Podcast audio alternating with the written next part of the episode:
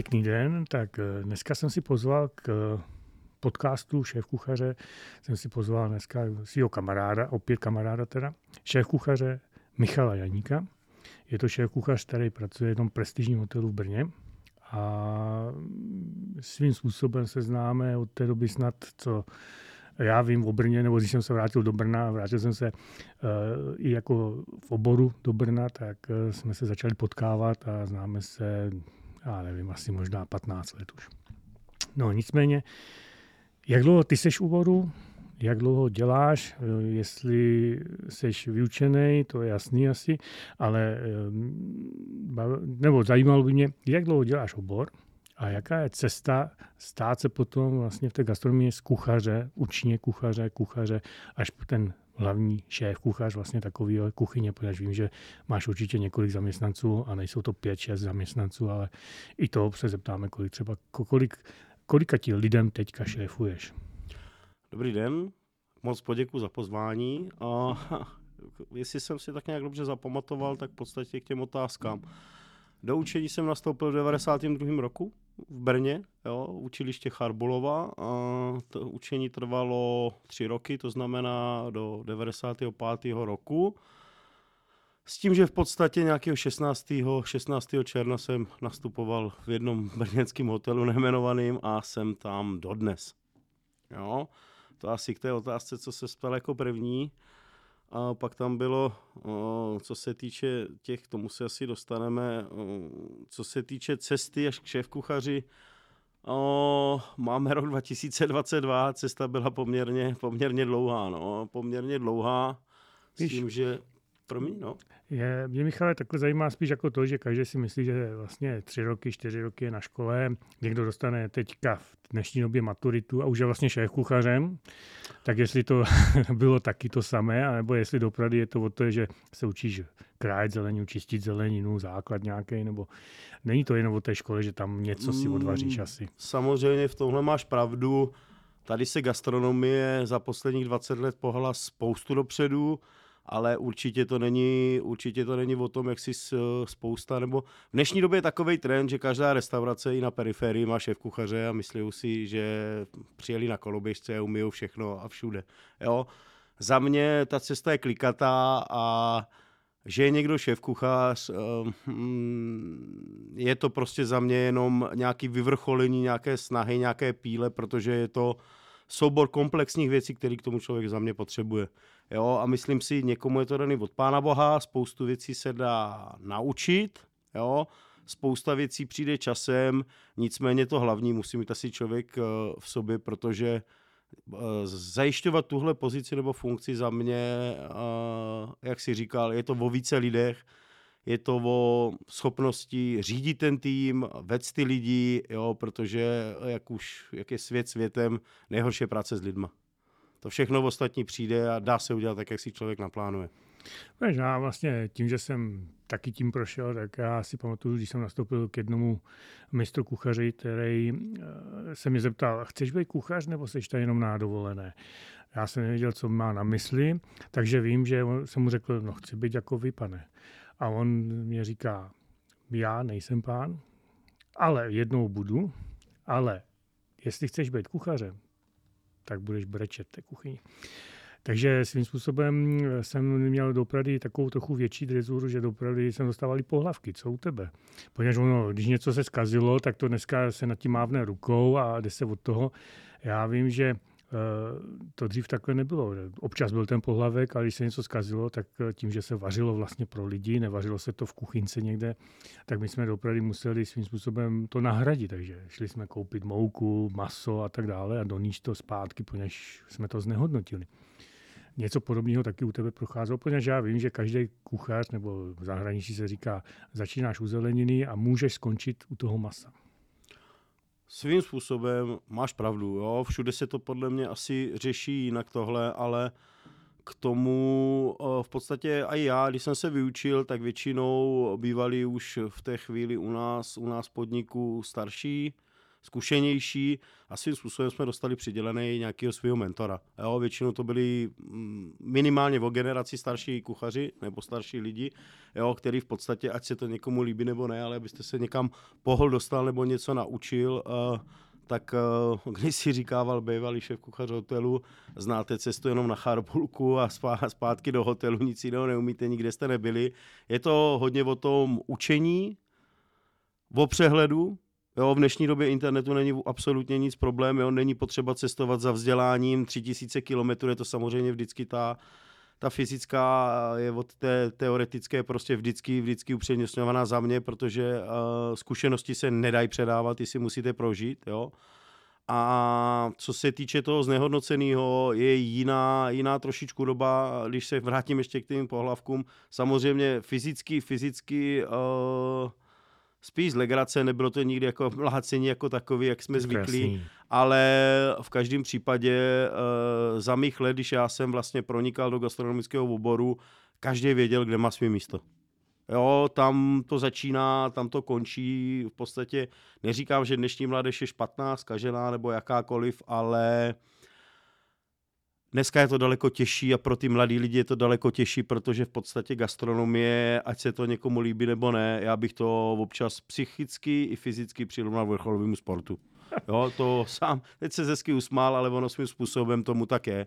Jo, nehledě, že někdy i časově, když se chce člověk někam dostat a něčeho dosáhnout, tak je to časově náročnější a dost často to přesahuje i volný čas. Určitě, tak to ti dávám za pravdu. Pokud něco člověk chce umět, znát, tak tomu věnuje hodně času. Eh, já vím, že třeba tím, že to točíme v Brně, točíme to ve studiu Vokál, který vlastně mě umožňuje vlastně točit tady ty podcasty, tak eh, ty jako Brňák eh, vím, že jezdíš docela rád i na přiučenou do Prahy. Je to takový to, aby si neřekli, no, tak on se musí jet podívat a naučit se něco od pražských pepíků, ale ono to není o tomhle. Já si myslím, že ta Praha za mě teda byla centrem toho, že tam se dostaly ty některé věci daleko dřív, než kamkoliv jinam do těch Čech prostě. Do toho Česko-Slovenska tenkrát a teď do Česka. A je to pravda, je to tím, je to hodně tím, že je to hlavní město, jo, nebude se nic nalhávat, je tam spoustu kulturního vyžití, spousta cizinců preferuje před těma krajskýma a ostatníma městma, kde není vůbec špatná gastronomie, ale tak upřednostňují ty Prahu, že, kde se můžou vyřádit, tudíž je to přínos peněz a ty peníze prostě i v těch restauracích jsou prostě kde vidět. Jo, prostě to Brno je sice druhý, druhý největší město v České republice, ale Prostě furt jsme jenom Brno, furt jsme jenom Užina a oproti Praze gastronomicky celkově o možnostech, které jsou v Praze, jo, tady e, na projekty, které v Praze berou jako samozřejmost, tak tady musí mít člověk velmi odvahy, jo, na té Moravě. Nesmí se toho bát, jo, říkám, pokud se někdo bojí, to vůbec nedělá. Přesně tak.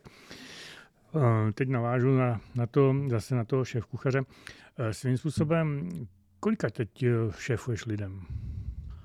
O, když se budeme bavit dobu před covidem, tak to bylo zhruba 30 lidí. Jo. V současné chvíli mám pod sebou asi nějakých 22 lidí. Takže to je docela dost jako na, na, na stále úvazek. Je, my to děláme ještě tak z půlky po staru. Jo, my to máme tak nějak rozdělený furt, ty to tam dobře znáš.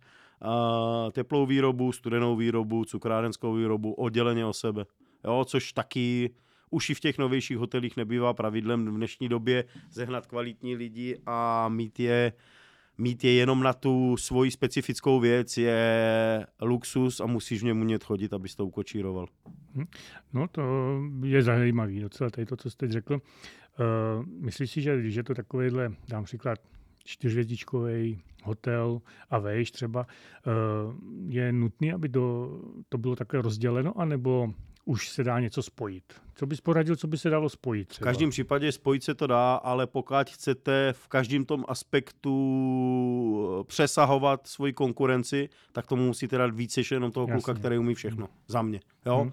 Pak už je jenom na tom zaměstnavateli, co dovolí, finance, co dovolujou, ale to je pak všechno, ono jde ruku v ruce. Jo? Spousta lidí se nepřenese přes ty prvotní náklady, které na ten personál má. Jo, jenže pokud ten personál funguje, jako těleso funguje dobře, tak ty peníze, neříkám, že hned, ale přijdou sami a pak se s tím dá dělat spoustu, spoustu věcí. Ale z mých zkušeností i v Praze je to nadstandard. Ano. Jo, už to nepatří k tomu klasickému, co jsme se naučili, vyučili, co ty poznal, co jsem já poznal. Sice nejsem nejstarší, ale už jsem, myslím, že jsem toho za těch 30 let v gastronomii taky zažil poměrně dost. Tak, tak. Změnil si covid. Když to přišlo, tak se můžeme k tomu jenom tak okrajově vrátit, když mi to, ale když to přišlo, tak určitě vás to postihlo jako úplně, poněvadž vlastně jste přišli ze dne na den, ze dne na den doslova do písmene o hotelový hosty, o restaurační hosty, vlastně o jakýkoliv hosty, že se to vlastně zavřelo. Nebo měli jste nějaké omezený, asi ne, vlastně vás zavřeli úplně, že jo? Podstatě my jsme, když přišel covid, tak to jsme se loučili spolu, protože jsme spolu dělali akci v Novém městě na Moravě jo, vlastně dva nebo tři dny snad po té, co jsme se vrátili, tak jak říkáš, přišlo to, a hele, tady to jsou věci, které se moc nezapomínají, ty se vrly do té paměti docela, ty jsem nevypustil. To bylo, jak říkáš, my jsme se v pátek s vedením hotelu sešli, nějakým stylem se rozhodlo, v sobotu už bylo všechno jinak, a, protože se nemohli vyhodit ubytovaní hosti, co tam byli, ale jak se zavřelo, no nebylo to příjemné. Pak se začalo nějakým stylem experimentovat, eh, protože ubytování nula, že? Protože ubytování bylo úplně zakázané, dost často se tam měnilo, při té první vlně v podstatě nevěděl skoro půl roku, co kdo od toho čekat, mm-hmm. jo, nebyly žádný vládní rozhodnutí, který to jenom prostě nesmyslně zavírali, aniž by se někoho zeptali. A nějakým stylem kompenzace za to byly, já jsem do toho moc jako nezasahoval, ale my jsme si v podstatě, a myslím si, že spousta brněnských hotelů nebo restaurací, tak si ty zaměstnance udrželo, mm-hmm. jo, ale zase tady bychom se dostali možná, možná v tomhle bychom se dostali trošičku uh, na nějakou laťku, z které se dá hodně rychle spadnout, ne všichni v gastronomii tohle asi mohli ustát, no, protože Jasně. náš obor je dělený tím základním, co umožňuje stát. Jo? Každý rozumný, co jsem teď řekl, asi pochopí. Jo? Přesně tak. Tam je to bohužel teda uh, takhle postavený. Nicméně uh, vím, že jste to nějakým způsobem pak řešili, když to už eh, se uvolňovalo, takže jste to řešili. Možná by bylo zajímavý pro naše posluchače, nebo ty, co poslouchají tenhle podcast, jak takové hotel, čtyřjezdičkové, velký ubytování, restaurace, několik druhů restaurací. Vím, že tam zkoušel něco jakoby nechci říct zvážkovou službu, ale že jste balili jídlo, že jste jako poskytovali tím, že jste vlastně dováželi ty hosti, kteří vás vlastně nechtěli opustit a nemohli jít do té restaurace, takže si to nechali posílat. Je to tak nějak, nebo jestli to mám takhle trošku, jestli to můžeš nějak třeba i říct, jak jste to praktikovali? Můžem, my jsme to padali, samozřejmě spousta návrhů padalo, přemýšleli jsme o, o víc jídlech, jako asi všudy přítomný známý dáme jídlo.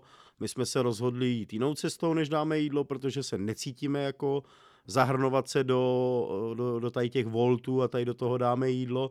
Udělali jsme si svůj e-shop, jo, mm-hmm. jako na hotelových stránkách a vzniklo to z toho důvodu ne, že bychom životně to potřebovali, ale bylo to, protože hotel má, co tam jsem, říkám 30 let, má nějakou svoji klientelu, který jsou prostě na jídla, který my vaříme a děláme jo, tak jsou na ně tak navyklí a tak zvyklí, že prostě těma telefonátama, těma dotazama a tady tom, tak jsme k tomu přistoupili a vyvrcholilo to v podstatě nějakým stylem, panč jsme to společně taky konzultovali, e, vyvrcholilo to vlastně asi v té druhé vlně se mně zdá, v listopadu, kdy vlastně my máme, my máme na hotelu několikrát do loka nějaký specifický gastroakce a nabídky, jo, kdy přišla vlastně nabídka hus, jo, a v té chvíli bylo státem prostě zavřený, jo. Ano.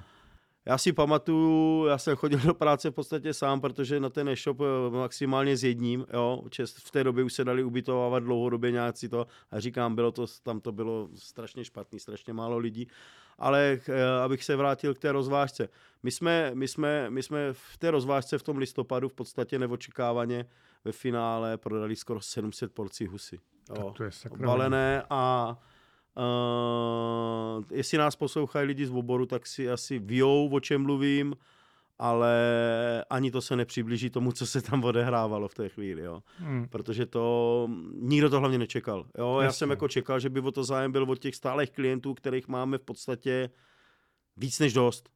Jo, víc než dost a mm, když bych neměl být slušný, tak to byl masakr. Jo, to si dovedu představit. No. Takže, takže dalo se potom nějakým způsobem zase trošinku eh, vrátit ten koloběh to, té kuchyně de facto. anebo ještě to, ještě to stagnovalo, než to úplně uvolnili? Ale vracel se postupně. Vracel se postupně, protože tam se pak v nějakých vlnách na jaře přes léto se otvíralo, jo, pak mohly být zahrádky, mohlo to být nějakým stylem do určitých počtů lidí u stolu, jo, já už přesně asi teďka nespomenu, jak ty datumy nebo jak ty měsíce šly, jo, ale většinou pokud se pak povolilo nebo to, tak uh, bylo vidět, že prostě ti lidi o to ten zájem mají. Jo, tady celkově uh, o tu gastronomii, ono dneska, asi bychom se k tomu během hovoru ještě dostali, ale svým způsobem furt, uh, pokud někdo umí jedna plus jedna a selský počty, tak svým způsobem uh, oni furt říkají uh, v restauraci nebo v gastronomii stojí jídlo tolik a tolik, ale v podstatě, když se nad tím rozumný člověk uh, zamyslí, tak není možný od pondělí do neděle vařit doma, že svým způsobem uh, jste na tom finančně úplně stejně a v podstatě si sám šetříte na to, ale spotřebujete to na svým volným čase. Tak přesně. Musíte na nákup, musíte to uvařit, plyn vás to stojí, osobní čas vás to stojí, kdybyste se mohli věnovat rodině. Neříkám chodit do hospody každý den, jo, ale tady v tomhle je vidět, že uh, covid gastronomii neprospěl, cestovnímu rochu cestov, uh, celkově neprospěl. Co se týče gastronomie, uh, nemám, nemyslím si nebo nebojím se toho, že by se lidi zpátky do restaurací nevraceli. Ba naopak, ne asi každý to uslyší rád, ale za mě se oddělilo zrno od plev. Já, no, co se týče restauratérství. V tomhle tom trochu souhlasím, poněvadž Eh, jsem zastáncem dlouhodobě, že cena jídla by měla reflektovat vlastně úplně jiné věci, než eh, to, jestli eh, v okolí má někdo levnější nebo dražší. Co se týče toho, tak já si myslím, že ve vašem případě, hotelovém případě, restauračním, tam je výhoda toho, že ty ceny se nějakým způsobem drží furt nějaké té výši, která je běžná myslím si v gastronomii, než to ta restaurace, která prodávala meníčka za 70, najednou zdražila za 120, tak asi to Nebra, to, je, to asi nedopadlo dobře. To je, je to aj, je to aj, jsou, jsou dvě možnosti, v podstatě myslím, že v tomhle se asi oba dva zhodneme. Uh, jsou dvě cesty. Jo? Buď prodáváš 30 kvalitních jídel za určitou cenu, jo, anebo jich prodáš 350 za 70 korun ještě s kofolou. Tak. Jo? Kam bych šel já na jídlo, je myslím z mýho hovoru jasně řečený. Přesně. Jo, a v podstatě ale nejsmutnější na tom je, jo, když někdo neumí to jedna plus jedna, že si nespočítá, že na konci na tom budeme oba dva stejně, akorát já pojedu do menu na než ten, co jich udělal 350 těch jídel za těch 70. A svým způsobem v dnešní době už, už i dřív a každý si musí sáhnout do svědomí, když jde na to jídlo za 79, za 120 korun a musí sám vidět, co dostane. Jestli s tím je spokojený, litu lidi, že mají takovýhle život. Já vždycky říkám, že jídlo je buď dobrý, nebo dá se sníst. A pak je jídlo, u kterého trošinku mám zážitek. Teda nemyslím vizuální, nepotřebuju, jak se říká teďka v televizích, koska ve skluzu, ale svým způsobem, svým způsobem na tom talíři to má nějakou váhu a svým způsobem pak to i chutná, tak jak to vypadá než to občas doopravdy v restauraci asi tam, kde eh, vaří ty množství, tak už nemají sílu na to, aby to na ten talíř dali jináš, to je pravda. Uh... Promiň, k tomu ještě uh, lidi podle mě umí zaplatit za kvalitní jídlo. Není to problém. Jenom mi musí člověk ukázat, že pokud se budou vracet opakovaně, že ta kvalita bude po každý stejný, ne podle toho, jak se zaměstnanec vyspí. Já vím, že ano, to je, to je určitě pravda, poněvadž eh, kdysi dávno jsem si to vyzkoušel na vlastní kůži. Ale co se týče třeba tohohle, já vím, že mm, možná mi dáš zapravdu, že hodně dobře funguje, když děláš tematické týdny, měsíce nebo takhle to, co vlastně jako jeden z mála hotelů děláte docela pravidelně je to obrovský zpestření a je to, je to významně znát. Jo, i na tržbách, i celkově prostě, když je, je to zpestření těch uh, ostatních všedních dnů. Jo, protože v podstatě my máme nějakým stylem restaurace dvě u nás na hotelu v jedné se věnujeme spíš české v moderní úpravě, na, na druhý je to z kvalitějších surovin, dražší suroviny, aby jsme obsloužili všechny možné finanční skupiny, jo. A paradoxně, nevím, čím to je, bylo to už i za mých let, eh, když se zmínilo náš hotel, to je drahý, tam nepůjdeme, je to hotel. Není tomu tak, ale říkám, zaplať pámbu, internet a tady ty věci se pohly tak dopředu, že každý má možnost, když má ten zájem sledovat, co se kde vaří. Jo? Já jsem třeba v pondělí, minulý pondělí jsem zjistil, že v podstatě odebírám asi z 19 nebo z 21 brněnských restauracích meníčka jídelníček, něch přijde vždycky v pondělí, tak jsem se až tak nějak nedobrovolně chytl to, že hodinu a půl sedím a pročítám si jejich jmény. Takže sleduješ konkurenci? Sleduju, ale konkurenci. nějakým stylem uh, neřídím se podle ní. Tak. Jo, ale sleduju trendy, jaký v těch restauracích jdou, protože ne všechno je v Brně ke sledování, že? tak jo. Asi, ale asi ty lepší jsou. restaurace, je jich tady poměrně hodně, kde se dá slušně najíst, jsou specificky zaměřený a sleduje, ano. Kdybych nesledoval, asi bych nebyl tam, kde jsem. No, když už teda mluvíme o tomhle tom, tak um, já, co teď vidím, dejme tomu toho půl roku, tři čtvrtě roku dozadu, tak se mi zdá, že se tady objevilo spoustu nových restaurací zajímavých a zajímavých konceptů a mm, i dobře, že vaří. Jako myslím si, že jakoby po tom covidu, jako kdyby v Brně najednou ta gastronomie šla nahoru. Cítíš to i ty jako takhle, nebo, nebo je to jenom moje zdání, že tady nebydlím v tom Brně přímo? Mm, je tomu tak, je tomu tak, ale bohužel musím k tomu dodat ještě to, co jsi řekl, dobře se vaří, nový podniky, nový koncepty, máš vyhránenou z půlky. Musíš se umět prodat. Jasně. To je základ. Hmm. To je základ, to může, můžeš tam mít myšelinský kuchaře, když to neumíš prodat, tak je ti to k ničemu. Jo? Asi Musí to být, t- k tomu je sehraný, sehraný celý ten tým. Jo? Hotel je něco jiného, jak restaurace, tam si to v podstatě, bohužel, bohužel, a ještě jednou bohužel, drtivě většině řídí majitel, který o tom ví s prominutím úplný hovno. Pardon, to když tak vystříhněte. jo, ale bohužel je to tak, jo. Pokud uh, já bych mohl radu tady těm lidem, co ty peníze mají, ať si najmou do toho, do těch vedoucích pozicí, ať si na, na, najmou lidi, kteří to umějí. Hmm. A pak je to postavené jenom na důvěře na ničem jiným. Jo? Ale pokud do toho chce zasahovat majitel, musí být odborně zdatný a musí umět tomu člověkovi, ale tím pádem ho svým způsobem zazuje, když mu do toho bude kecat. Tak on je odborně zdatný. On byl na dovolené třeba v zahraničí někde mm-hmm. a dobře si tam pochutnal, takže teď přijde domů a řekne šéf kuchař, že se od teďka bude dělat tady ta kuchyně, takže oni jsou určitě zdatní, protože tam třeba měsíc jedli, mm-hmm. takže všechno pochutnali. Přesně vím, o čem mluvíš, no jasný. A dá se, a musí tam mít právě pak takový lidi, kteří jsou uh, povinní podle mě, mu říct, ano, tohle jde, tohle nejde. Jo, tady tohle je průser, dělejme tohle, v tomhle jsme dobří. Já si myslím, že mm, každý, není možný dělat všichni všechno. Jo, protože kdybychom uměli dělat všichni všechno, tak máme v Brně dvě restaurace, jo, kde by stála fronta, jo, až do rána. Jo. Tak, tak. Každý prostě, já si myslím, že na tom trhu si každý prostě nějakým stylem uh, ten, svůj, ten svůj kus země najde. Mm-hmm. Jo, s tím, že spousta těch restaurací, rádoby, větších, menších, jo, chvilku se jim daří, k tomu se chtěl podle mě taky dostat během dnešního hovoru, jsou cateringy, jo, to je, to je úplně to... jiný sport, úplně jiná liga, ale k tomu se si zřejmě ještě dostaneme spolu. Necháme to na další díl podcastu, určitě mm-hmm. bychom mohli probrat cateringy, jako, jak to vlastně funguje nebo nefunguje. Nicméně asi na závěr dnešního podcastu se zeptám, na co bys nás teďka třeba, nebo kam bys nás pozval? V rámci buď eh, tvých restaurací, čili na hotel, jestli máte nějakou teďka chystáte akci, blíží, blíží se Velikonoce, tak jestli něco takového třeba, anebo jestli chystáte něco jiného, anebo jestli máš eh, vytipovanou restauraci, kam se chystá, že bys se šel spodívat, tak jenom na nějakou akci, nemyslím, aby jmenoval tu restauraci, ale stačí jenom říct, že někde Ale... budou dělat třeba dračí lodě. Hele, v Brně u nás se určitě samozřejmě gastroakce chystá, pač patří k jedním, k jedním, který jsme zachovali a vedeme si tu tradici. Velikonoce, tam je to hodně i o sladkým, o beránkách pečených a tady o těch Takže pečete beránky? Pečeme, pečeme. Jo. A kam bych šel já? Hele, těžko říct, já, já svým způsobem... Když máš se, volno, samozřejmě. Když mám, samozřejmě, já jsem to tak pochopil.